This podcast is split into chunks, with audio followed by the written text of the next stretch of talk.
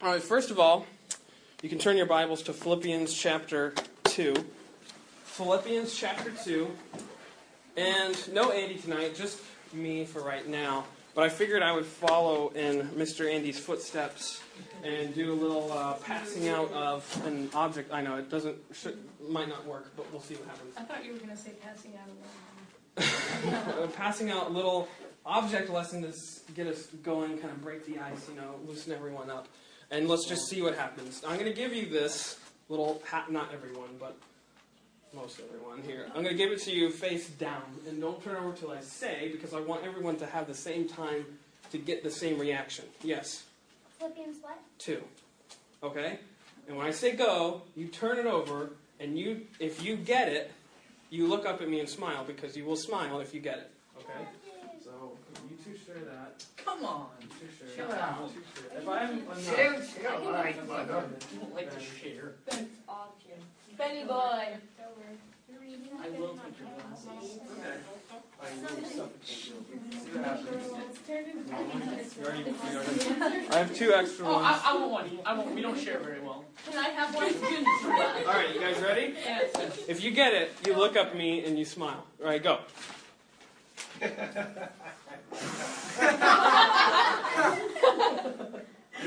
I think most everyone got it. Well, That, that's terrible. it took me a. Yeah. it went- Lauren's on the outskirts. Very good. Did you get it? Okay, okay. This guy You gave this confused look. I'm sorry. That's just today's age, though. Well, Yeah. Type of guy who would On your vote phone. for Anyways, d- does anyone know where this is from? Have you ever seen this before? No. Donald. I feel like I have. Far side? Yeah, you got me. What? Yeah, this is uh, Gary Larson. He writes a comic called The Far Side. It's like a nationally circulated uh, comic. He's really funny. I used to have one of his books when I was younger. Anyways, it's really he gives gives like it's really subtle humor. So if you don't like subtle humor, you won't get a lot of his stuff. But it's just really like there, and then you realize what is there, and it makes you laugh. I'm the type of guy that loves subtle humor. I hate stuff like like the Three Stooges that just grates on my nerves. It just is so not funny. It's just annoying. And so like this type of stuff, this is my type of humor. It's really just subtle. It's there and it makes you laugh. But anyways, I think what's also interesting about this comic, believe it or not, I think it makes a really really profound theological statement. I think what's happening in this photo, in this in this really cheesy sometimes little comic, is actually something that's very profound and very biblical. You have this kid, and he's walking up these steps to what's called the Midvale School for the Gifted, and he's pushing on a pull door. I don't know about you, but that doesn't strike me as the gifted student. I don't think he should be allowed in the school. He should just not be enrolled anymore. He, he doesn't get it. But I think what's really going on is just something that's a lot more theological than you might think. I think a lot of times, believe it or not, that Christians, and I would include myself in this when I say Christians as a big general category, that we often act like this kid.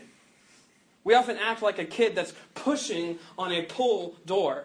And what do I mean by that? Well, look at Philippians chapter 2.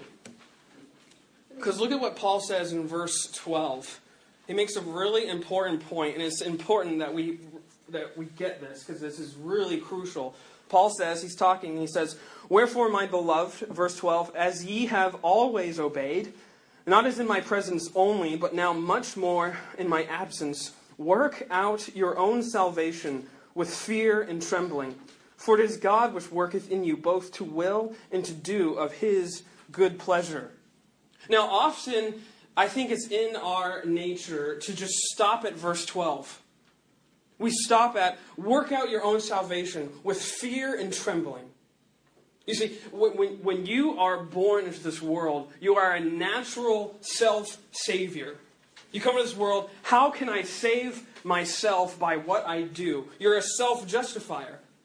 And everything we do is automatically we try and blame something else, and this is why we do it, or this is why I am I should be accepted. This is why I should be allowed into your presence, God, because I'm doing this certain thing or I've made this certain change. We're self saviors.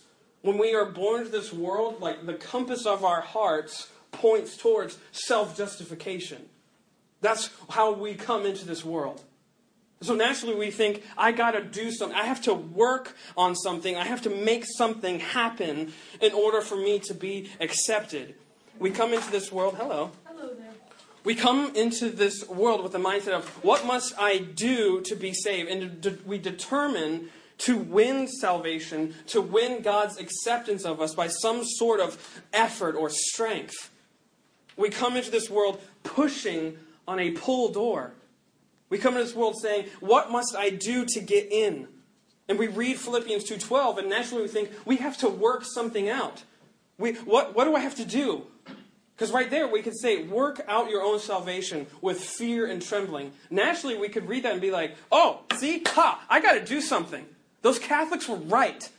I have to do some sort of penance and all some sort of confession and all these things and rituals, and then bam, I'm saved. Hallelujah. Because that, that, that seems what Paul is saying if you stop at verse 12. You got to work it out. You got to try really hard with, with all your might. You got to use your strength, and you got to use your resolve, and you got to work out your salvation. You have to win it. But that's not what we're saying, and it's not what Paul is saying. Too often, come on. hey guys, how you doing? Hey, come on in. How you doing, Ben? Yeah, not you. Nobody cares about you. Anyways, let's keep going. Too often, we're guilty of treating our relationship with God in the same way that this kid is treating this door to this school. As, as if we're pushing on a pull door, as if we must ram down the door of salvation by our own works. You see, Jesus says that he is the door. Remember that in John chapter 10? He says, I am the door of the sheep. So if Jesus is the door, we're often, I think, very guilty of treating him the same way that this gifted kid treats the to his school, saying, Look, God, look at, look at what I'm doing. Look at what I've done. Look at all the stuff that I've done in your name. Look at how gifted I am. Look at how righteous I am. And we're pushing on a door that says, Pull. We say, Aren't you proud of me? Aren't you happy with me? Look at all the stuff that I'm doing. It's as if God's on the other side of the door saying, What are you doing? The door is already opened. Just pull the door. He's saying, I have already done it. You see, with all of our might, we try and open the door of salvation by any means or any merits possible. We, we muster up some sort of righteousness in ourselves, and we trust in our own giftedness, as it were. And, and we feverishly try to push open God's door of salvation as if it's, as if it's up to us. But see, it's not. You, you, see what happened in, in, Genesis 3. Remember Genesis 3? It's the fall chapter where Eve takes of the fruit and then Adam sins as well. And now all of mankind is forever sinful. Sin enters the world. That broke perfect, the perfect relationship we had with God. It was forever broken, forever fractured. And now, you could also say an infinite canyon exists between God and man. See, beforehand, it was God and man fellowshipping in really close intimacy, walking in the garden together, talking in the garden together. And now, there's an infinite chasm between us and God because of sin. And there's, there's no sort of like, like jumping over this cavern by ourselves. But to, to, try and push open the door of salvation by what we're doing, that's what, essentially what we're saying. We're saying, I, I'm Evel Knievel, and I can jump over this canyon, jump over this ravine by myself. I don't, I don't need you, God. I don't need you. I don't need your help. I don't need your grace. I can do it on my own. I'm good enough. I'm righteous enough. See, there's the thing is there's no need to try and push open a door that says pull. There's no spanning that ravine by anything you can do. There's no pushing this door open. The only bridge between you and God is Jesus Christ and his cross. That's the only bridge. That's the only link. Jesus says in John chapter 10, verse 7, that I am the door of the sheep, and I am the door, and by me, if any man enter, he shall be saved, and shall go in and out and find pasture. What's he saying? You come in through me, by what I have done, by what I have accomplished, by what he says in, in John chapter 19, by what I have finished. It's not up to you.